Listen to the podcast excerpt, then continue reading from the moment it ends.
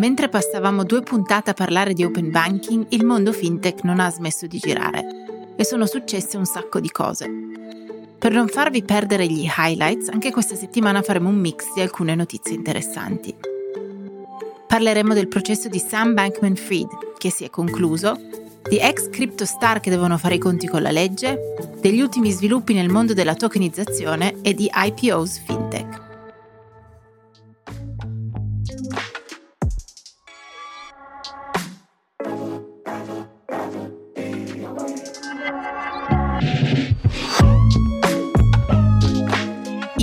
Sono Anna Herrera e questo è A Tutto Fintech, un podcast di Cora Media.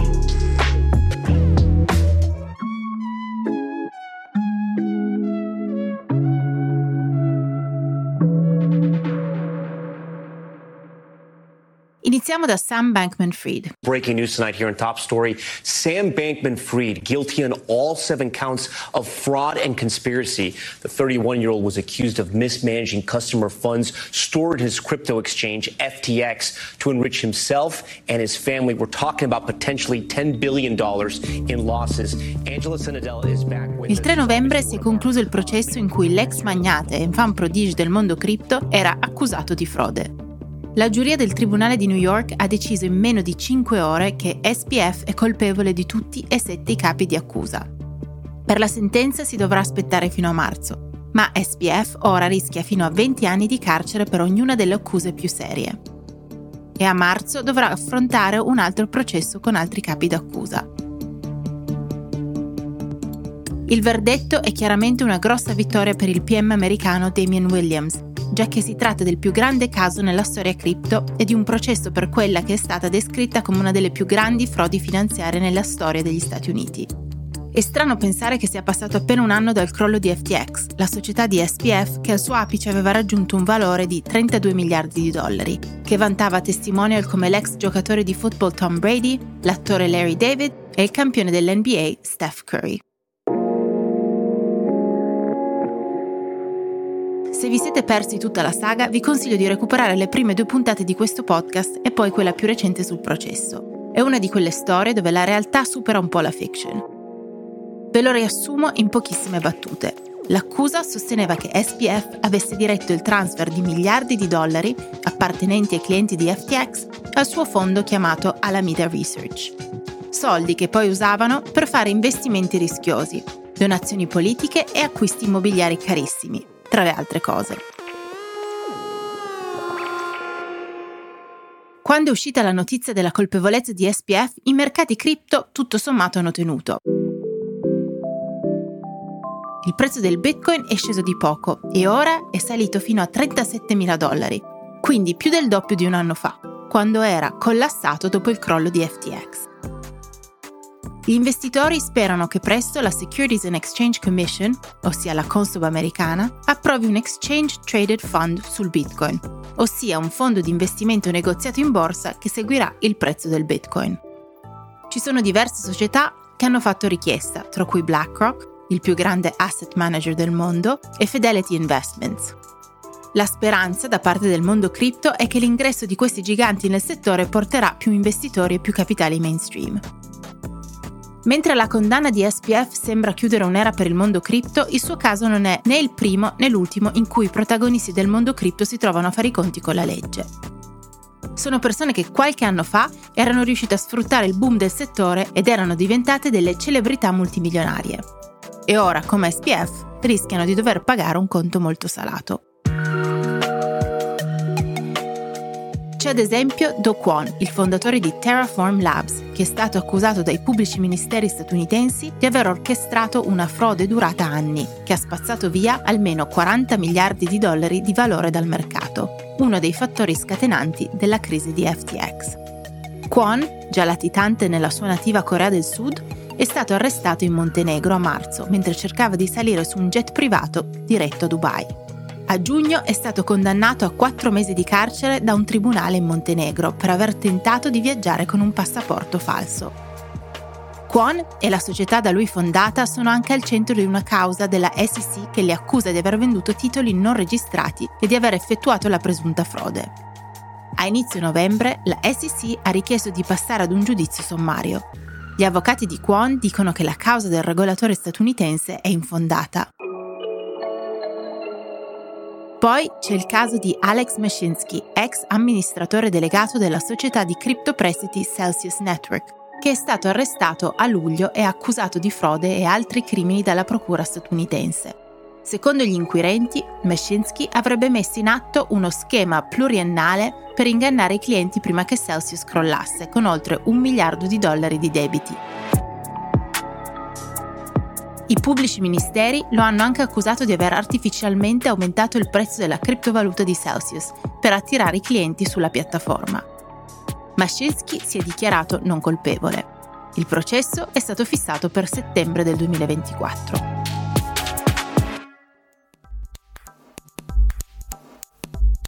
Infine c'è anche Suzu, cofondatore del hedge fund Three Arrows Capital, finito in prigione a Singapore il mese scorso dopo mesi di discussioni con gli amministratori fallimentari del fondo su dove si trovino gli asset della società fallita. La società che sta amministrando il fallimento ha dichiarato a settembre di aver ottenuto dal tribunale lo stesso tipo di direttiva che ha fatto finire Suzu in carcere, anche per l'altro fondatore di Three Arrows, Kyle Davies. Si tratta di casi civili e nessuno dei due ha dovuto affrontare accuse penali a Singapore. Gli amministratori fallimentari hanno accusato Zhu e Davis di non aver collaborato in modo significativo con la loro indagine e stanno cercando di recuperare 1,3 miliardi di dollari. Zhu ha precedentemente affermato che gli sforzi in buona fede suoi e di Davis per cooperare con i liquidatori sono stati accolti con addescamento e gli avvocati degli ex dirigenti del hedge fund hanno affermato che le ordinanze del tribunale ottenute dai liquidatori sono prive di fondamento.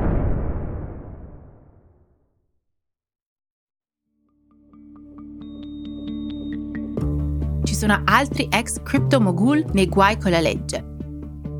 Alcuni aspettano ancora il processo e altri invece sono già finiti in carcere. Se cercate il mio nome su bloomberg.com troverete un elenco un po' più lungo di quello che abbiamo fatto qui oggi, compresa la storia del fondatore di una società turca che è stato condannato a 11.196 anni di carcere. Sì, avete sentito bene, 11.196 anni. Tutti questi casi ovviamente influiscono molto sul destino del settore delle cripto, perché è vero che il prezzo del Bitcoin è raddoppiato rispetto al collasso dopo il crollo di FTX, ma nonostante questo rimbalzo, gli investitori retail nel mercato non sono tornati. Gli investitori retail sono i piccoli investitori, quelli che da sempre sono alla base del boom delle cripto. E quindi la domanda di chi gira intorno al mercato delle cripto è: i cosiddetti mom and pop investors prima o poi torneranno a mettere i loro soldi nelle cripto? Oppure tutti questi scandali li hanno bruciati per sempre? È sicuramente qualcosa da tenere sotto osservazione.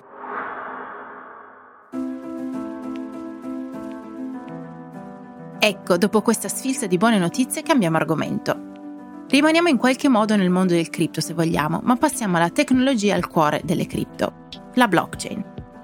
Sì, ci sono stati sviluppi interessanti in materia, in particolare per quanto riguarda ciò che stanno facendo con questa nuova tecnologia le grosse banche.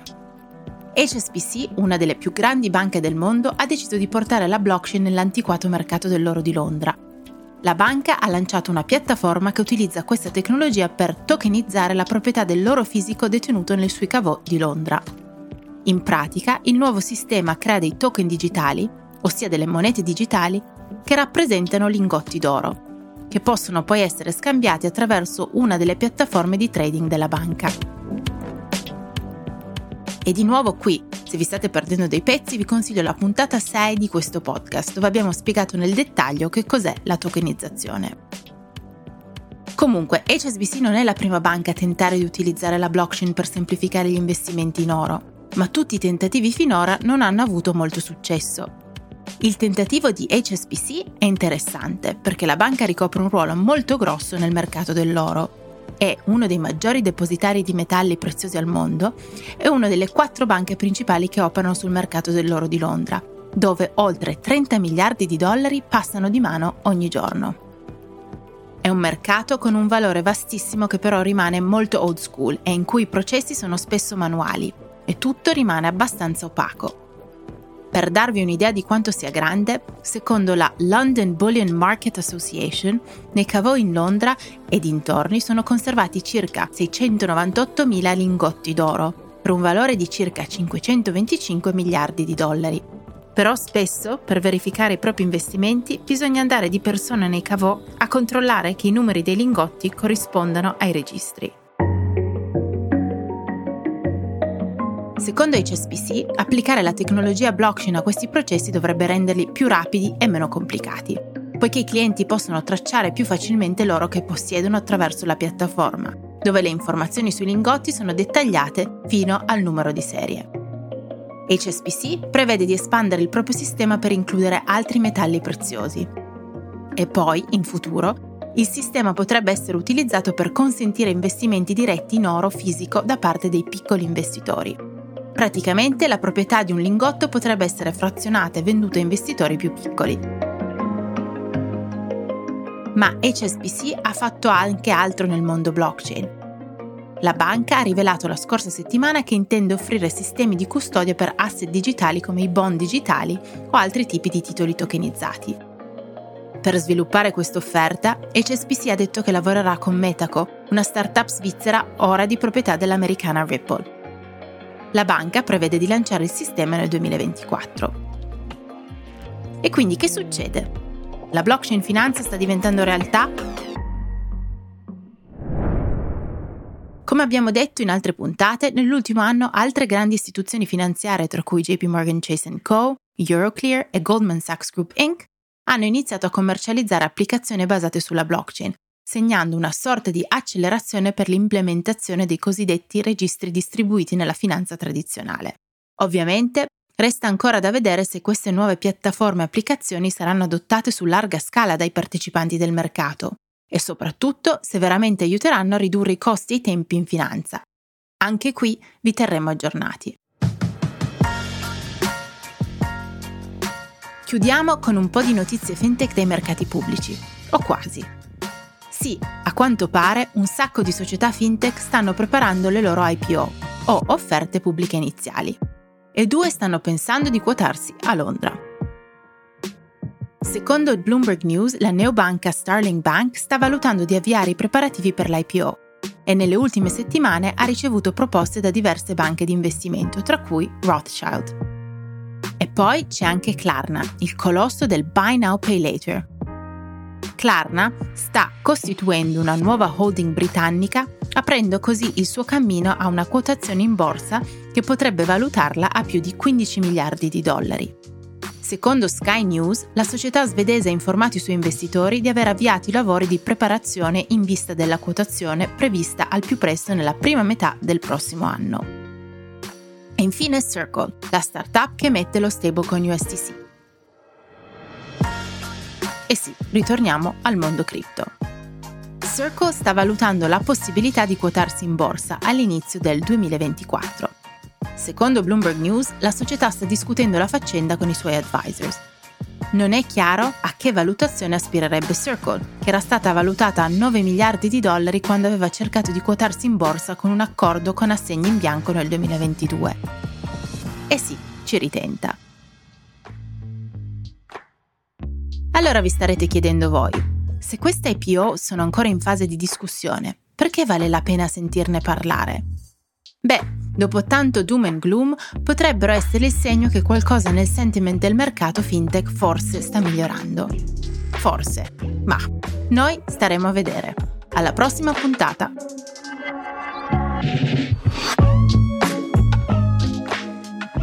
A tutto Fintech è un podcast di Cora News prodotto da Cora Media.